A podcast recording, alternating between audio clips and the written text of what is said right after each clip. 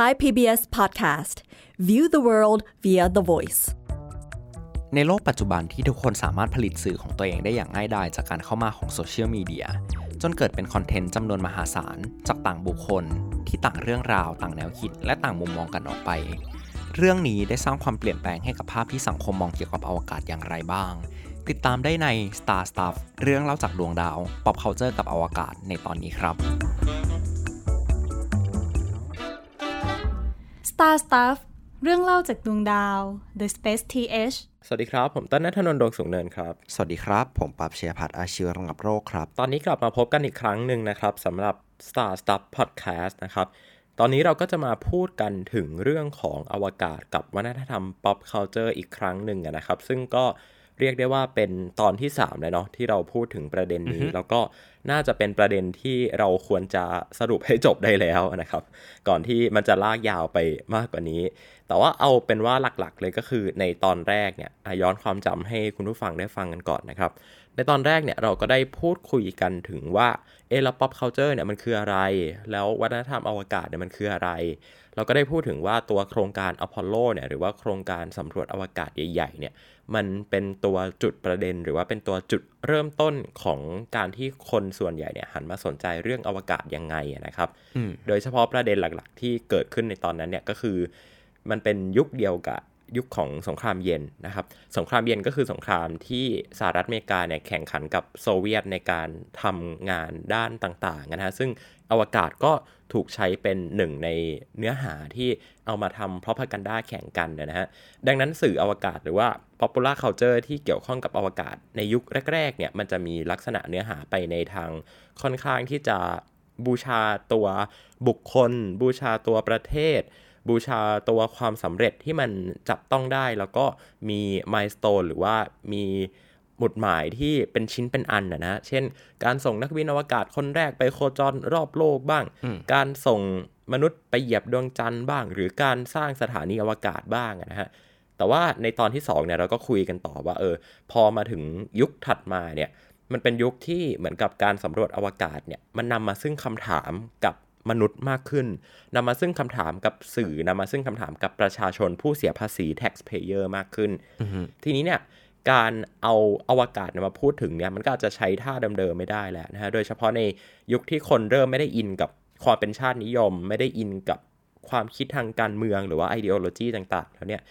ลักษณะของการสื่อสารอวกาศในยุคถัดไปเนี่ยมันก็เลยออกไปในเชิงค่อนข้างที่จะปรัชญาหน่อย มันก็เป็นการ ตอบคำถามนะเป็นการพยายามตอบคำถามว่าอ้าวแล้วคนเราจะพยายามสำรวจอวกาศไปเพื่ออะไรนะฮะซึ่งมันก็เป็นยุคเดียวกับที่มีนักคิดต่างๆนะฮะมีการสื่อสารทางวิทยาศาสตร์ มีการเขียนหนังสือ มีการตีพิมพ์บทความทำสารคดีต่างๆ ที่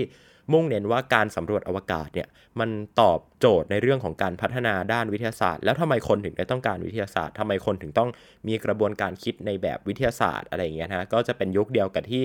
คุณคาร์ลเซแกนหรือว่า คุณบิลนายเนี่ยโด่งดังขึ้นมา แล้วก็เรียกได้ว่าเป็นจุดเริ่มต้นของการสื่อสารอวกาศในยุคใหม่เลยก็ว่าได้นะครับ แต่ว่าทีนี้เนี่ยมาจนถึงปัจจุบันเนี่ยมันก็มีแนวโน้มอย่างหนึ่งที่ทำให้เราเห็นว่าเออจริง ๆ แล้วการสำรวจอวกาศเนี่ยมันก็ยังไม่ได้เป็นการทิ้งลักษณะของการพูดถึงตัวบุคคล หรือว่าพูดถึง ideology ของชาติอะไรขนาดนั้นนะฮะมันมันเหมือนกับเป็นยุคที่ ทุกสิ่งทุกอย่างมันเริ่มมีการผสมผสานกันอย่างแยกไม่ออกนะครับ ทีเนี้ยในตอนนี้เราจะมาค่อย ๆ แกะสิ่งที่เกิดขึ้นในยุคปัจจุบันละกันนะครับ เพราะว่าเวลาที่พูดถึง popular culture เนี่ยมันไม่ใช่แค่เรื่องว่า มีหนังมีภาพยนตร์มีอะไรต่อไปแล้ว แต่ว่ามันมีสิ่งหนึ่งที่เกิดขึ้นนะฮะซึ่งสิ่งนั้นเนี่ยเป็นสิ่งที่สำคัญมากในยุคนี้ และเราทุกคนเนี่ยกำลังใช้มันอยู่นะฮะเราทุกคนกำลัง rely หรือว่ากำลังพึ่งพาสิ่งเนี้ยในการดำเนินชีวิตเป็นอย่างมากนะครับ สิ่งที่เติ้ลกำลังพูดถึงเนี่ยก็คือ อิทธิพลของอวกาศ แล้วก็อิทธิพลของ popular culture ที่เกิดขึ้นกับอวกาศในยุคของโซเชียลมีเดียนั่นเองนะฮะครับก็จากที่เราเปิดประเด็นไปตอนที่แล้วแล้วเนาะว่าเออมันเป็นภาพหนึ่งที่น่าสนใจมากที่ไม่เคยมีการเกิดขึ้นมาในยุคอดีตก็คืออก็คือการที่เราได้เห็นเรื่องราวของการพูดถึงตัวบุคคลการพูดถึงไอเดโลจีที่ ที่มันไม่ได้ทอดทิ้งเรื่องของการสื่อสารวิทยาศาสตร์ในเบื้องหลังอะฮะเพราะว่าผมว่าความน่าสนใจของมันคือในยุคก่อนหน้านั้นอะเราจะเห็นว่าสื่อที่เราสามารถสื่อสารไปให้ประชาชนได้แบบมันมีช่องทางค่อนข้างจำกัดมาก อาจจะเป็นทางทีวี เป็นทางวิทยุ เป็นทางหนังสือพิมพ์ แต่ว่าแต่ว่าในตอนนี้ฮะเราแทบไม่ได้มีข้อจำกัดใน ลิมิตของการผลิตสื่ออะไรบางอย่างแล้ว แล้วก็ขณะเดียวกันสื่อมันไม่ได้จำเป็นต้องเกิดขึ้นจากสำนักข่าวใหญ่ ๆ หรือว่าผู้ประกาศข่าวที่ดังมากๆทางทีวีแล้ว แต่ว่ามันอาจจะเป็นใครก็ได้ ซึ่งใครก็ได้ในที่นี้หามันน่าสนใจตรงที่แม้แต่หน่วยงานอวกาศเองก็ตามก็พยายามที่จะ ผลิตสื่อของตัวเองเหมือนกัน แล้วก็พยายามส่งเสริมให้นักบินอวกาศ หรือว่าคนที่ทำงานในอุตสาหกรรมอวกาศอะฮะพยายามสร้างสื่อเหล่านั้นออกมาเรื่อยๆ อย่างเช่นเคสหนึ่งที่เราจะมาพูดถึงกันในวันนี้ก็คือเคสของนักบินอวกาศที่ถ้าใครได้สังเกตอะฮะในช่วงหลังๆ เราจะได้เห็นภาพการทำงานของนักบินอวกาศค่อนข้างเยอะมาก แตกต่างจากในยุคที่แล้วเนาะที่เราจะเห็นแบบอาจจะเห็นภาพเป็นช็อตๆอย่างนักบินอวกาศกินอาหารอะไร หรือนักบินอวกาศทำการทดลองอย่างไร แต่ว่ามัน มันก็เป็นเหมือนแค่มุมเดียวที่มันเกิดขึ้นนะฮะที่พื้นที่สื่อมันจำกัดทำให้บางทีมันอาจจะได้แค่ถ่ายรูปบางรูป แล้วก็โพสต์มันลงมา แต่ทุกวันนี้เราก็จะเห็นอย่างเช่นแบบโทมัสเปสเก้อ่านดูนบนสถานีอวกาศนานาชาติ ก็เป็นอะไรที่แบบมันดูเป็นแอคทิวิตี้ที่เหมือนคนเล่นโซเชียลมีเดียในชีวิตประจำวันมากยิ่งขึ้นนะฮะซึ่งผมรู้สึกว่าภาพเนี่ยมันทำให้คนดูได้เข้าถึงแล้วก็ใกล้ชิดกับนักบินอวกาศ มากขึ้นระดับหนึ่ง แล้วในขณะเดียวกันนะฮะนักบินอวกาศก็อาจจะเป็นแค่คนกลุ่มแรกที่ได้ใช้ผลของโซเชียลมีเดียในการสร้างสิ่งสิ่งนี้ขึ้นมา แต่ว่าคนกลุ่มที่ 2 ที่ก็สำคัญไม่แพ้กันก็คือเหล่าวิศวกร หรือเหล่าผู้ที่ทำงานเบื้องหลังของวงการอวกาศ ซึ่งในยุคที่เราพูดถึงกันในตอนที่2อะฮะเราก็จะบอกว่าเออเราได้เห็นการเน้นย้ำถึงความสำคัญของการสำรวจอวกาศมากขึ้นเนาะที่ไม่ใช่แค่เป็นการบูชาตัวบุคคล หรือไม่ได้เป็นแค่การพูดถึงเรื่องเกี่ยวกับไอ d ดโลจีกับประเทศเนี่ยแต่ว่าในยุคนั้นมันคือภาพของการที่เราเริ่มพูดถึงคำถามในการสำรวจอวกาศ ว่าเออเราสำรวจอวกาศไปทำไม หรือว่าจริงๆแล้วมนุษย์เกิดขึ้นมาเพื่อวัตถุประสงค์อะไรที่แบบมันดูมีความปรัชญาหรือมันดูมีความแบบลึกลับซับซ้อนมากยิ่งขึ้น ซึ่งผมรู้สึกว่าเราไม่ได้เห็นภาพของแค่การทำงานของเราเจ้าหน้าที่เบื้องหลัง หรือว่าคนที่ทำงานเบื้องหลัง จากเพียงแค่เพราะว่า สำนักข่าวหรือว่าจากเพียงแค่เพราะว่ารัฐหรือว่าองค์กรอวกาศเหล่านั้นเนี่ยเขาต้องการในภาพเหล่านั้นมันออกมาเพื่อเป็น narrative ของการสำรวจอวกาศแล้ว แต่ว่าเราจะเห็นว่าไอคอนเทนต์เหล่านี้มันอาจจะเกิดขึ้นเองโดยตัว คนที่ทำงานจริง ๆ ก็ได้ อย่างเช่น ถ้าเราไปดูในทวิตเตอร์เนาะเราก็จะเห็นเหมือนคนที่ทำงานนาซารุ่นใหม่ ๆ ออกมา โพสต์เรื่องราวต่างๆ ที่มันเกิดขึ้นในสถานที่การทำงานนะฮะซึ่งผมว่าบางทีจริงๆนาซาอาจจะไม่ได้บังคับหรือไม่ได้อะไรด้วยซ้ำแต่ว่าผมรู้สึกว่าพอมันมีภาพนี้มันเกิดขึ้นนะฮะมันเหมือนเป็นตัวที่ไป support อย่างลงตัวกับ narrative ของการสำรวจอวกาศในยุคนี้ ซึ่งมันมี story หนึ่งที่ผมว่ามันถูกเน้นย้ำบ่อยมากก็คือ ก็คือหลายคนก็น่าจะเดาถูกแล้วฮะ เรื่องของ space democratization หรือเรื่องของการ uh-huh. การทำให้อวกาศเป็นของประชาชน หรือว่าถ้าพูดอีกนัยหนึ่งก็คือการกระจายทรัพยากรทางด้านอวกาศนี่แหละครับ กลายเป็นว่าจริง ๆ แล้วเนี่ยเหมือนกับตัวไอเดียหรือว่าชุดความคิดเรื่องของการกระจายโอกาสในการเข้าถึงอวกาศ หรือว่าการได้ครอบครองอวกาศ แม้กระทั่งในเชิงความคิดเนี่ยนะฮะมันควรจะเกิดขึ้นในยุค ของแบบคาร์เซเกนหรือว่าบิลนายอะไรพวกนี้แล้วล่ะนะครับเพราะว่าตอนนั้นเนี่ยก็มีการพูดถึงคุณค่าของอวกาศที่ยึดโยงกับตัวบุคคลไปแล้วนะแต่ว่าพี่รู้สึกว่าสิ่งที่ทำให้แนวคิดเรื่องของอวกาศกับตัวบุคคล อวกาศกับปัจเจกเนี่ยมันมามีอิทธิพลมาก ๆ ในยุคนี้ แล้วมันเห็นภาพได้ชัดอะเป็นเพราะว่าเรื่องของสื่อแล้วก็เรื่องของโซเชียลมีเดียนี่แหละที่กลายเป็นว่าตอนนี้ใครๆก็ทำสื่อขึ้นมาได้นะฮะ คือเมื่อก่อนเนี่ยอะลองนึกภาพว่าคุณคาร์ล เซแกนเองเนี่ย ตอนนั้นเนี่ย ถ้าคุณคาร์ล เซแกนไม่ได้ไปคุยกับ PBS นะฮะ Public Broadcasting Service ของสหรัฐอเมริกาในตอนนั้นเนี่ย ก็อาจจะไม่ได้มีสารคดีคอสมอสออกมานะฮะ หรือว่าถ้าคุณคาร์ล เซแกนไม่มีเงินไปแบบ ตีพิมพ์หนังสืออะไรอย่างเงี้ยหรือว่า ไปเสนอหนังสือไปแล้วก็สำนักพิมพ์ไม่รับหรือว่ารับไปแล้วแล้วก็แบบขายไม่ดีหรือไปเจอสำนักพิมพ์ที่แบบห่วยอะไรอย่างเงี้ยฮะมันก็จะไม่เกิดภาพเหล่านี้ขึ้นมา แต่ในขณะเดียวกันอะพี่รู้สึกว่าถ้าคุณคาร์ล เซแกนเกิดในยุคนี้สิ่งที่คุณคาร์ล เซแกนจะทำก็คือ เปิดคอมพิวเตอร์ขึ้นมา แล้วก็เข้าไปที่ twitter.com หรือว่า facebook.com หรือว่า YouTube อะไรก็แล้วแต่เนี่ยแล้วก็ทำคอนเทนต์เล่าสิ่งนั้นออกมา ซึ่งต้นทุนในการทำในในจุดเริ่มต้นในตอนแรกเนี่ยมันลดลงอย่างมหาศาลเลยนะครับพอมันลดลงอย่างมหาศาลเนี่ยมันกลายเป็นว่าสิ่งที่เป็นจุดสำคัญจริงๆอะก็คือตัวคอนเทนต์หรือว่าตัวเนื้อหาที่มันจะถูกสื่อสารออกมา แล้วคนจะชอบคนจะไม่ชอบ คนจะมองมันในลักษณะไหนเนี่ยอันนี้ก็เป็นอีกหนึ่งประเด็นละนะครับก็เลยเป็นตัวที่ทำให้เราเหมือนกับว่าเอออยากมาสรุปให้ฟังในตอนนี้ว่าอิทธิพลของสื่ออิทธิพลของแบบ สิ่งที่เกิดขึ้นในตอนนี้จริง ๆ แล้วมันไม่ได้เป็นสิ่งใหม่อะไรขนาดนั้นหรอกเพียงแต่ว่าโอกาสในการจะเกิดอะมันมากขึ้นจากการที่เรามีโซเชียลมีเดียแล้วก็มันเกิดการ democratize ไม่ใช่แค่ democratize ของอวกาศนะ แต่ว่าเป็นการ democratize ของสื่อที่ใครอยากจะทำคอนเทนต์ ใครอยากจะเป็นยูทูบเบอร์ใครอยากจะทำเนื้อหาแบบใดก็ตามเนี่ย แค่คุณมีกล้องมีไมโครโฟน คุณมีคีย์บอร์ด เขียนข้อความได้ สามารถวาดรูปสามารถอะไรได้เนี่ยมันก็เป็นการทำสื่ออวกาศได้เหมือนกันดังนั้นเรียกได้ว่า อันนี้เป็น popular culture สมัยใหม่ของอวกาศเลยนะครับแล้วย้อนกลับไปเรื่องที่ในตอนแรกเราคุยกันว่าไอ้คำว่า popular culture เนี่ยมันต้องมีการทำซ้ำได้นะฮะการทำซ้ำเนี่ยในยุคนี้มันยิ่งง่ายเลย ก็เกิดการส่งต่อขึ้นไปเรื่อยๆนะแค่ปุ่มแชร์ปุ่มเดียวปุ่มรีทวีตปุ่มเดียว ปุ่มไลค์ปุ่ม subscribe อะไรต่างๆเนี่ยก็สามารถทำให้เนื้อหาพวกนี้ กลับขึ้นมาวนปรากฏซ้ำแล้วซ้ำเล่าบนหน้าจอหรือว่าบนอุปกรณ์ต่างๆ ที่เราใช้กันอยู่ได้นะก็เลยเป็นจุดสำคัญเป็นจุดเปลี่ยนสำคัญมากๆเลยแหละพี่ว่า เราจะพูด ประมาณนี้ได้ไหมหาว่าผมรู้สึกว่าจริง ๆ แล้วอะที่ที่เราอาจจะเกิดมาเนาะว่าเออมันมีภาพของ ideology หลายอย่าง แนวคิดหลายอย่างที่มันถูกส่งต่อมาในยุคเดียวกัน พร้อม ๆ กัน มันมีช่องทางที่สามารถทำให้คนสามารถสื่อสารออกมาได้เยอะขึ้นนะฮะ ideology หลายอันมันก็เลยสามารถสื่อสารออกมา ได้พร้อมกันเยอะมาก ๆ จากหลายคนเองก็ตาม แล้วคนก็จะไปเลือกเหมือนกับว่า pick up หรือว่าไปเลือกจิ้มเอาแนวคิดที่ตัวเองอยาก จะได้อยากจะรับแล้วก็อยากจะสนใจในภายหลังนะเออแต่ว่าพี่รู้สึกว่า content ที่มันเกิดขึ้นออกมาเนี่ยมันก็เกิดขึ้นได้ได้หลายรูปแบบมากนะเช่น คนอาจจะพูดถึงอวกาศหรือทำเนื้อหาอวกาศที่แบบโอ้โห มีสาระมากๆโคตรมีสาระเป็นการเอา paper มาสรุปให้ฟัง หรือว่าบางคนก็อาจจะแบบไม่ได้ care ไปจนถึงจุดนั้น care แค่แบบว่า โอ้อวกาศมันกว้างใหญ่มากเลย อวกาศทำให้เราอ่อนน้อมถ่อมตน เห็นภาพความสวยงามของอวกาศอะไรก็ว่าไปนะ อวกาศอาจจะกลายไปเป็นผ้าปูที่นอน แก้วน้ำ จานชามถ้วยอะไรก็แล้วแต่ แต่สุดท้ายแล้วสิ่งที่เกิดขึ้นแล้วปฏิเสธไม่ได้เลยก็คือ มันเข้ามามีบทบาทกับตัวคนคนนั้นนะจริงๆนะฮะแม้ว่าเขาจะชอบอวกาศในมุมที่บอกว่าโอ้มันจะเป็นถ้วยชามที่สวยมากเลยมันจะเป็นลายแก้วน้ำที่สวยมาก หรือว่าแม้กระทั่งเสื้อนาซาที่ถูกเอามาสกรีนขายนะฮะ โดยบริษัทขายเสื้อบริษัททำเสื้อผ้าที่เป็น fast fashion เนี่ย อันนี้ก็รู้สึกว่ามันเป็นสิ่งเดียวกันที่เกิดขึ้นนะนะ ผมคิดว่าเราอาจจะเรียกแบบนี้ได้ว่า ถึงแม้ medium ที่มันออกมามันแตกต่างกันด้วย ideology ที่แตกต่างกันแต่สุดท้ายทุกอย่างค่ะมันเสิร์ฟประเด็นประเด็นหนึ่งก็คือเรื่องเกี่ยวกับอวกาศนั่นเองในท้ายที่สุดแล้ว ทีนี้ฮะหลังจากที่เราพูดเหมือนเป็นเชิงนำมาทำไปแล้วเนาะว่าเออมันมีหลักการอะไรมันมีโครงสร้างอะไรของยุคนี้ที่เราว่าน่าสนใจบ้างทีเนี้ยผมว่ามันน่าจะสามารถโยงเข้ามาสู่ประเด็นได้แหละว่ามันมีตัวอย่างไหนที่น่าสนใจอืมเหตุการณ์หรือตัวอย่างไหนที่น่าสนใจบ้างที่มันเกิดขึ้นมา เคสแรกที่ผมอยากพูดถึงเลย ก็คือเรื่องเกี่ยวกับสื่อส่วนบุคคลที่ทำเกี่ยวกับอวกาศละกันครับ คือผมรู้สึกว่ามันมีภาพหนึ่งที่มัน เห็นได้เยอะขึ้นในยุคนี้ค่ะแล้วผมว่ามันเป็นจุดหนึ่งที่น่าสนใจมากที่ทำให้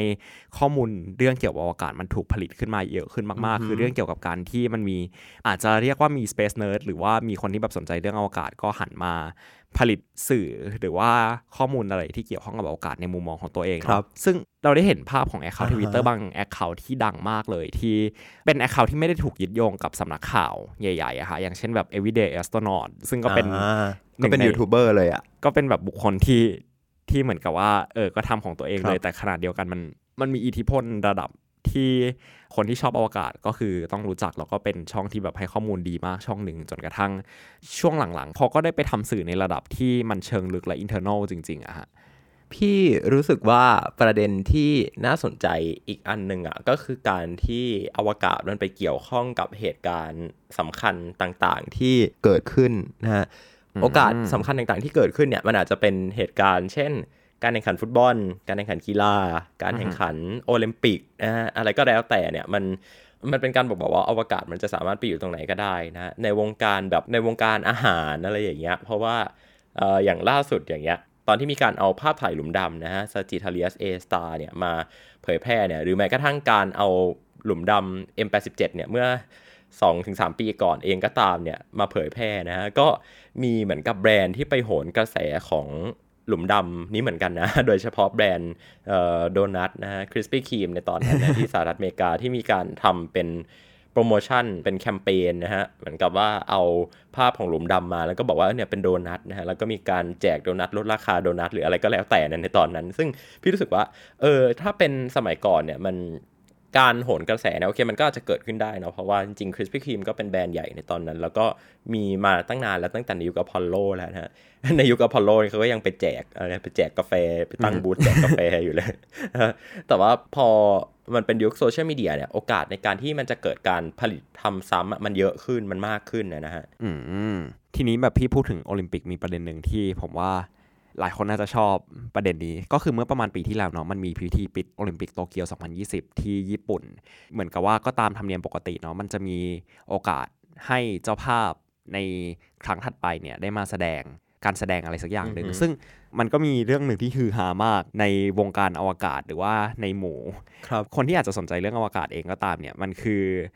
ในช็อตช็อตหนึ่งของการแสดงของฝรั่งเศสเนี่ยฮะ ที่เขาจะเป็นการแสดงเหมือนกับเป็นการบรรเลงเพลงชาติของเขาเนาะอ่าฮะมันมีช็อตหนึ่งอะฮะที่สุดยอดมากๆ คือช็อตที่เขาตัดภาพไปที่นักบินอวกาศ ที่บนสถานีอวกาศนานาชาติตอนนั้นก็คือ Thomas Pesquet อ่าที่เป็นนักบินอวกาศชาวฝรั่งเศสที่ไปเป่าแซกโซโฟนจากบนโมดูลครับ Cupola โหซึ่งคือเท่แบบมากนะเออตอนผมเห็นตอนนั้นครั้งแรกอะฮะแบบผมก็ดูพร้อมกับทุกคนนี่แหละอะไรเงี้ยแล้วแบบตอนเห็นเขาเขาเล่น แซกโซโฟนบนสถานีอวกาศนานาชาติคือแบบผมขนลุกเลยอะแล้วก็แบบลุกขึ้นไปเปิดคอมแคปรูปแล้วเขียนบทความตอนนั้นเลย อืมคือผมรู้สึกว่า อย่างที่เราบอกไปก่อนหน้านี้เนาะว่ามันมีแมสเซจหลายแมสเซจอะค่ะที่แบบมันถูกสื่อมาในยุคปัจจุบัน แต่ว่าเรื่องของโทมัสเปสเก้เป็นจุดหนึ่งที่ผมว่ามันน่าสนใจมาก ที่เป็นนักบินอวกาศที่ดูทำให้อวกาศมันมันดูมีความผ่อนคลายและมันดูเหมือนเป็นใช่แบบใช่อืมสถานที่ที่แบบเออคนไม่ได้แค่ไปทำงาน ไม่ได้แค่ไปทำการทดลองอะแต่มันคือสถานที่ที่เป็นสัญลักษณ์ของอะไรหลาย ๆ อย่างเหมือนกัน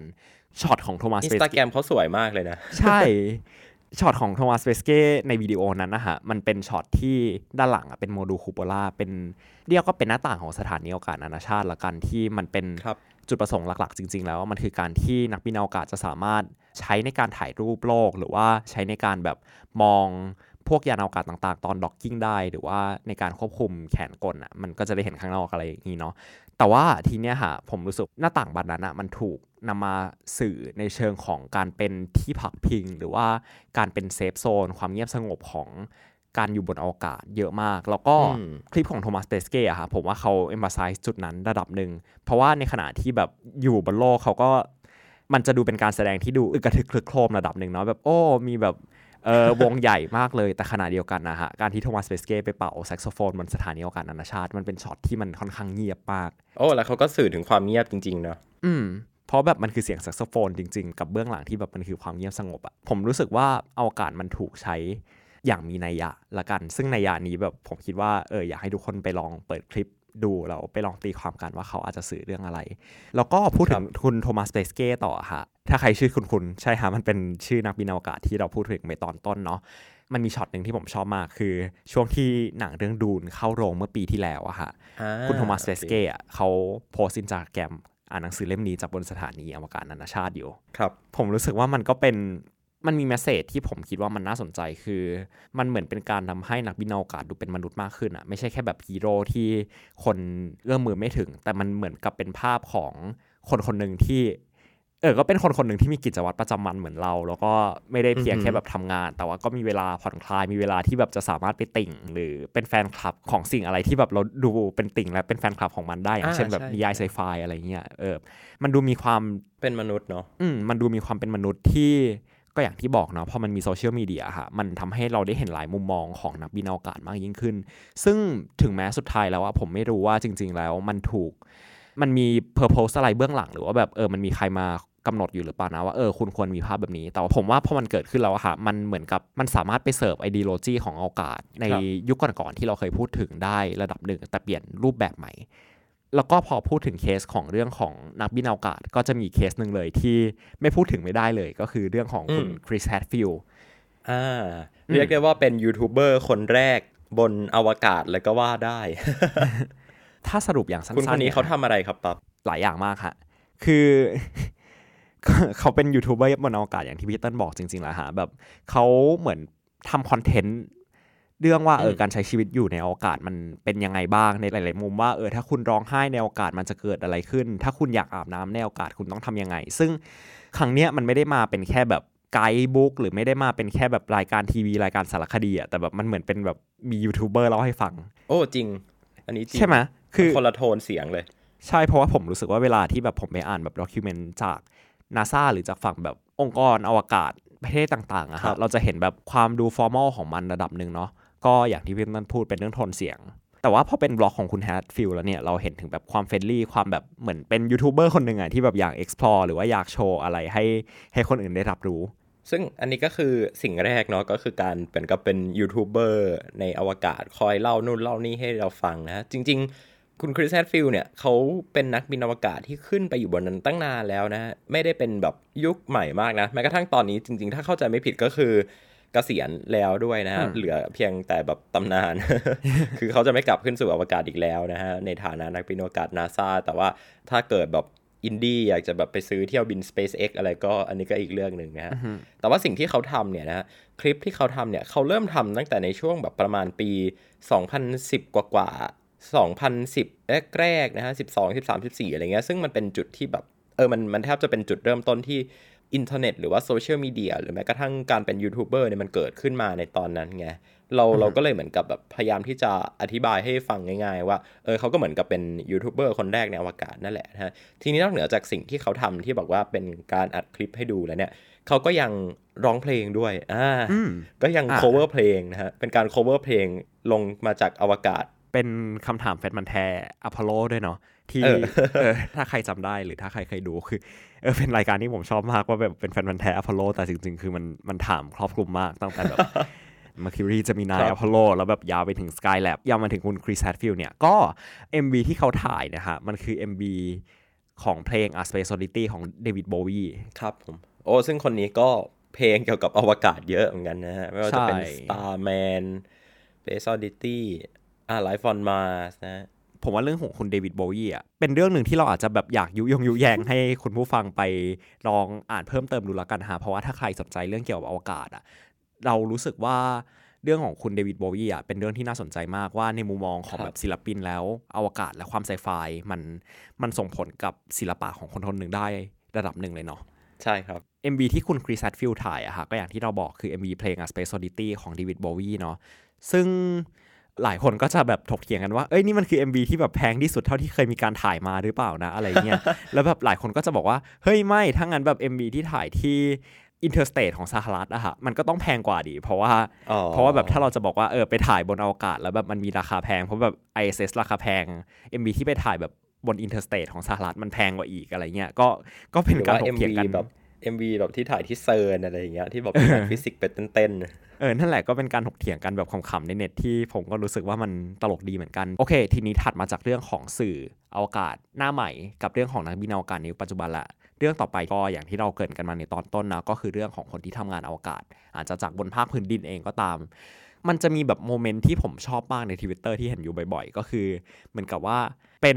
นักวิทยาศาสตร์รุ่นใหม่ละกันที่บอกโอ้ย ฉันอ่าเพิ่งได้งานที่นาซาอะไรประมาณนี้ หรือว่าแบบเวลามีอะไรสำคัญของนาซาก็แบบโอ้ย ฉันมีส่วนร่วมกับโครงการนี้ด้วย แล้วก็อาจจะเป็นภาพเซลฟี่ออกมาจริงซึ่งผมรู้สึกว่ามันไปเสิร์ฟกับ ideology เดียวกันกับที่มันเกิดขึ้นกับนักบินอวกาศ ระดับหนึ่งคือการที่เราได้เห็นว่าเออมันมีคนที่มีส่วนร่วมกับอวกาศเยอะขึ้นมาก และมันไม่ได้ดูเป็นเพียงแค่แบบ สิ่งที่เราจะสามารถหาอ่านได้อะฮะแต่มันดูเป็นสิ่งที่แบบเออมันมีคนที่เป็นคนแบบเราอะไป experience มันจริง ๆ อืมมันทำให้มันดูเป็นมิตรมากอือหือมันเหมือนมันใช้ effort หรือว่าความพยายามน้อยลงในการที่เราจะแบบ want หรือ wannabeที่จะอืมมีความเกี่ยวข้องกับเรื่องอวกาศเนาะคือคือฟังดูอาจจะแรงแต่ว่าตลกต้องเล่าอย่างนี้ครับว่าเมื่อก่อนเนี่ยอะเวลาเราอ่านหนังสือกันเนี่ยอ่านหนังสือที่แบบ เป็นชีวประวัติตัวบุคคล หรือว่าเขาพูดถึงการที่จะบอกว่าโอ้อยากทำงานนาซาจังเลยอะไรอย่างเงี้ยคือความวอนน่ะของคนที่เขียนนะฮะซึ่งภายหลังเขาได้ทำงานนาซาจริงๆนั่นแหละแต่ความวอนของเขาในตอนนั้นนะมันจะแบบพุ่งปรี๊ดสูงมาก เช่น การแบบเขียนจดหมายไปหาคนทำงานนาซาอะไรเงี้ยซึ่งในตอนนั้นมันยากมากนึกออกปะเอออืมในตอนนั้นคือแบบว่าคุณต้องโหผ่านสกรีนกี่ชั้นนะกว่าแบบจะไปถึง astronaut หรือว่าจะไปถึงแบบ ไอดอลไปถึง professor ที่คุณชื่นชอบอะไรเงี้ยหรือว่าบางทีคุณต้องแบบว่าเอาตัวเองเข้าไปอยู่ในมหาลัยนั้น เพื่อแค่จะได้แบบจะได้เจอ professor ที่คุณชื่นชอบ แต่ในยุคนี้พอแบบทุกอย่างมันดูง่ายไปหมดอะก็แค่แบบไม่รู้ว่า add friend Facebook ก็ได้นะ หรือว่าไป follow เขาทวิตเตอร์แล้วก็แกล้งทำเป็นบอกว่า โอ้นี่สนใจเรื่องนี้จังเลยครับ อะไรก็ว่าไปหรือว่าอาจจะแบบส่งอีเมลไปก็ได้ คือโอเคความวอนมันอาจจะเท่าเดิมแหละ แต่ว่าการได้มาซึ่งความวอนนั้นของเราอะ่ะ มันง่ายลงมากๆนะฮะอืมฮะ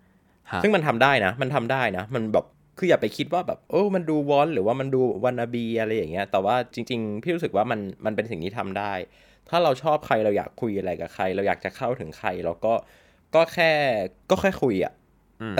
เพราะว่าในยุคเนี้ยมันง่ายมากแล้วว่าคุณไม่ต้องไปแบบอะไรอะเขียนจดหมายหรือว่าแบบลุ้นว่าโอ้จดหมายจะไปถึงนาซาไหมรอ 3 เดือน 6 เดือน ไม่เห็นมีใครตอบกลับมาอะไรอย่างเงี้ยนี่แค่บอกว่า add friend เขาไป ก็รู้แล้วว่าเขาจะรับรับ add หรือไม่รับ add หรือเขาจะเทหรือเขาจะอะไรหรือว่าโอเคทำทำการทำตัวเองให้แบบมีโปรไฟล์ขึ้นมาที่แบบว่าคนแบบในวงการอะไรเงี้ยเขาจะแบบเห็นเราแล้วก็รู้สึกเออไอเด็กคนนี้มัน มันเจ๋งดีนี่อะไรอย่างเงี้ยนะฮะแล้วก็นำมาซึ่งบทสนทนาถัดๆไป หรือว่านำมาซึ่งโอกาสถัดๆไปที่เราจะได้รับต่อไปเนี่ยมันเออมันมันง่ายขึ้นจริงซึ่งจากทุกอย่างที่เราพูดกันมาเนี่ยเรื่องของสื่อยกใหม่เรื่องของนักบินอวกาศเรื่องของคนที่ทำงานอยู่เบื้องหลังเนี่ยสุดท้ายแล้วเนี่ยผมรู้สึกว่ามันแม้มันจะถูกสื่อสารออกมาจากคนต่างคนกันด้วย ideology ต่างกันอืมแต่ว่ามันมี point หนึ่งที่ผมคิดว่ามันมาเป็นจุดเริ่มของยุคนี้ คือเรื่องของ space democratization อย่างที่ว่าจริง ๆ ซึ่งเราพูดกันไปเยอะมากประเด็นนี้ๆใช่ แต่ว่าในตอนนี้แบบเราก็มาเน้นย้ำกันในว่าเออ pop culture มันมันส่งเสริมกับเรื่องนี้ยังไงเนาะ อย่างน้อยก็ในมิติของสื่อแล้วก็การผลิตซ้ำละกันเนยนะครับคือเน้นเน้นคำว่าการผลิตซ้ำเยอะมากในตอนนี้ เพราะว่าอย่างที่บอกไปว่าเออการที่มันจะเป็น popular culture ได้เนี่ยคือมันก็ต้องเกิดการผลิตซ้ำและส่งต่อกันไปเรื่อยๆนะครับ แล้วก็คงไม่มีอะไรอีกแล้วแหละที่จะมาตอกย้ำความสำคัญของอวกาศได้มาก ไปกว่าสิ่งที่มันเกิดขึ้นในยุคนี้ ในยุคที่ต่างคนก็ต่างสามารถที่จะเอาไอเดียของตัวเองเนี่ยมาเชิดชูแล้วก็นำเสนอให้กับคนอีกกี่พันกี่หมื่นล้านคนทั่วโลก หรือแม้กระทั่งกับ Space TH เองก็ตาม ผมก็ใช่รู้สึกว่าเป็นโชคดีส่วนหนึ่งของ movement นี้ของวงการอวกาศเหมือนกันครับผมเพราะว่าเพราะว่าสุดท้ายแล้วเอาจริงคือเมื่อก่อนเราก็เหมือนกับแบบ define ตัวเอง หรือว่านิยามตัวเองว่าโอเคเราก็เป็นคนที่ ที่เนิร์ดอะเนิร์ดอวกาศ อยากจะแบบโอ้อยากจะเล่าเรื่องอวกาศ อยากจะเอาประเด็นต่างๆ เอา paper มาสรุปเล่าให้ทุกคนฟัง แต่ว่าพอสุดท้ายแล้วสิ่งที่เราทำจริง ๆ มันเราทำได้มากกว่านั้น สุดท้ายเราก็เปลี่ยน mindset ของตัวเองว่าจากการที่เราเป็นแค่แบบเนิร์ดอวกาศ อันนี้ก็กลายมาเป็น space activist หรือว่าเป็นคนที่แบบพยายามทำกิจกรรมใดๆก็ตามแต่ที่มันเกี่ยวข้องกับอวกาศให้มันเกิดขึ้นนะฮะก็นับว่าเหมือนกับเป็นจุดหนึ่งละกันที่แบบ เราอยากพิสูจน์จริง ๆ ว่าเราเห็นว่าอวกาศในยุคนี้มันมันดูมีความเข้าถึงได้มากขึ้นจริงๆอะฮะก็ซึ่งจากประเด็นเมื่อกี้ที่แบบเราพูดถึงเกี่ยวกับ pop culture ที่มันเกิดขึ้นจากการสำรวจอวกาศ ในเชิงอุตสาหกรรมอวกาศจริงๆเนาะแต่ว่ามันก็จะมีอีกอุตสาหกรรมหนึ่งซึ่งจะไม่พูดถึงไปไม่ได้เลย ก็คืออุตสาหกรรมบันเทิงนั่นเอง ซึ่งผมรู้สึกว่ามันก็ได้รับอิทธิพลจากอวกาศในยุคนี้จริงๆเนาะเหมือนกับที่ ไม่แน่ใจใครเคยได้ยินไหม ถ้าใครติดตาม Space TH มาก็อาจจะเคยได้ยินเนาะว่า ความจริงในยุคปัจจุบันมันเป็นตัวที่ไปส่งเสริมกับพวกอุตสาหกรรมบันเทิงเรื่องของไซไฟเรื่องของโนเวลในยุคนี้หาขนาดเดียวกันแบบ มันก็เป็นเชิงกับกันว่าไอ้พวกพวกแบบสิ่งที่มนุษย์เขียนขึ้นมา มนุษย์สร้างขึ้นมา มันก็จะไปส่งเสริมอุตสาหกรรมอวกาศเหมือนกันเพราะฉะนั้นนะฮะผมรู้สึกว่าภาพของอุตสาหกรรมบันเทิง หรือว่าแบบสื่อที่เป็นแบบ อาจจะเป็นเรียกว่าเป็น fiction เกี่ยวกับอวกาศที่มันเกิดขึ้นมาในยุคนี้ฮะอยากให้ทุกคนลองไป อาจจะลองไปดูแล้วกันแล้วก็แบบลองคิดตามว่าเออมันได้รับอิทธิพลมาจากภาพของอวกาศในยุคนี้หรือเปล่า ใช่ครับ เพราะว่าสุดท้ายก็ปฏิเสธไม่ได้เนาะว่า ในยุคนี้เนี่ยมันมีอะไรให้เราเห็นเยอะมากจริงๆเนาะไม่ว่าจะเป็นภาพยนตร์หนัง เพลงละคร ละครทีวี ละครซีรีส์ ละครเวที อะไรก็ตามแต่ที่มันเกี่ยวข้องกับอวกาศเนี่ยเยอะแยะเต็มไปหมดนะฮะ ก็ถ้าให้หยิบมาพูดกันทั้งหมดเนี่ยก็คงจะกินเวลาหลายชั่วโมงนะครับเรากว่าเราจะคอมเมนต์กันกว่าเราจะพูดถึงประเด็นที่แต่ละคนชอบเนี่ย ก็เอาเป็นว่าพอในในยุคนี้มันเป็นยุคแห่งการ democratization แล้วก็อยากเปิดโอกาสให้ทุกคน มาแชร์กันมากกว่า หรือว่าลองคุยกับตัวเองก็ได้ครับว่าความคิดของตัวเองต่อภาพของสื่ออวกาศในยุคเนี้ยมันเป็นยังไงบ้างมันเกิดอะไรขึ้นมานะครับ โหก็นับว่าเป็นการปิดได้อย่างสวยงามละกันของ 3 ตอนยาวๆ ฟังกันไปยาวๆเลย เรื่องเกี่ยวกับเออว่าอวกาศมันถูกสื่อออกมาได้ยังไงบ้างเนาะจากที่ในยุคนึงเนี่ยที่สื่อมันจำกัดมากๆ แล้วมันต้องแบบมีไอเดียโลจีที่แบบจะสื่อขึ้นมาในพื้นที่สื่อที่จำกัดในยุคเมื่อหลายสิบปีที่แล้ว ที่มันก็ถูกพัฒนาต่อยอดขึ้นมาเรื่อยๆ ทั้งในเชิงของสื่อเองก็ตามที่มันหลากหลายมากขึ้นเรื่อยๆและในเชิงของไอเดียโลจีเกี่ยวกับอวกาศเองก็ตามที่มันก็เริ่มมีการเปลี่ยนแปลงไปเรื่อยๆ จนถึงในยุคปัจจุบันที่เราอยากมาเน้นย้ำเกี่ยวกับเรื่องว่าอวกาศเป็นของทุกคน ก็หลังจากนี้ก็อย่างที่พี่เติ้ลพูดเลยฮะว่าเราก็อยากให้ทุกคนอาจจะลองไปคิดกับตัวเองดูก็ได้ว่าแล้วสำหรับคุณเนี่ยอวกาศมันเป็นยังไงบ้างและ และสำหรับคุณแล้วเนี่ย pop culture อวกาศมันมันให้อะไรกับตัวคุณหรือว่า คุณเป็นส่วนหนึ่งของ movement ที่มันเกิดขึ้นกับอวกาศในตอนนี้ยังไงบ้าง นี่แหละครับเรื่องของ pop culture กับอวกาศ 3 ตอนยาวๆ มาถึงบทสรุปสักที เดี๋ยวในตอนหน้าเราก็จะมาคุยกันถึงเรื่องหลุมดำนะฮะที่เราเปิดเอาไว้ 2 ตอนแล้วแบบยังคุยกันต่อไม่จบ ก็สำเพหรับราะว่าวันหาข้อมูลอยู่ยากครับสำหรับวันนี้นะครับ ผมป๊อบเชียพัฒน์อาชีวรักโรคครับ ผมเต้นนัทนนท์ดวงสูงเนินครับ ลาคุณผู้ฟังทุกคนไปก่อนครับ สวัสดีครับ สวัสดีครับ Star Stuff เรื่องเล่าจากดวงดาว The Space TH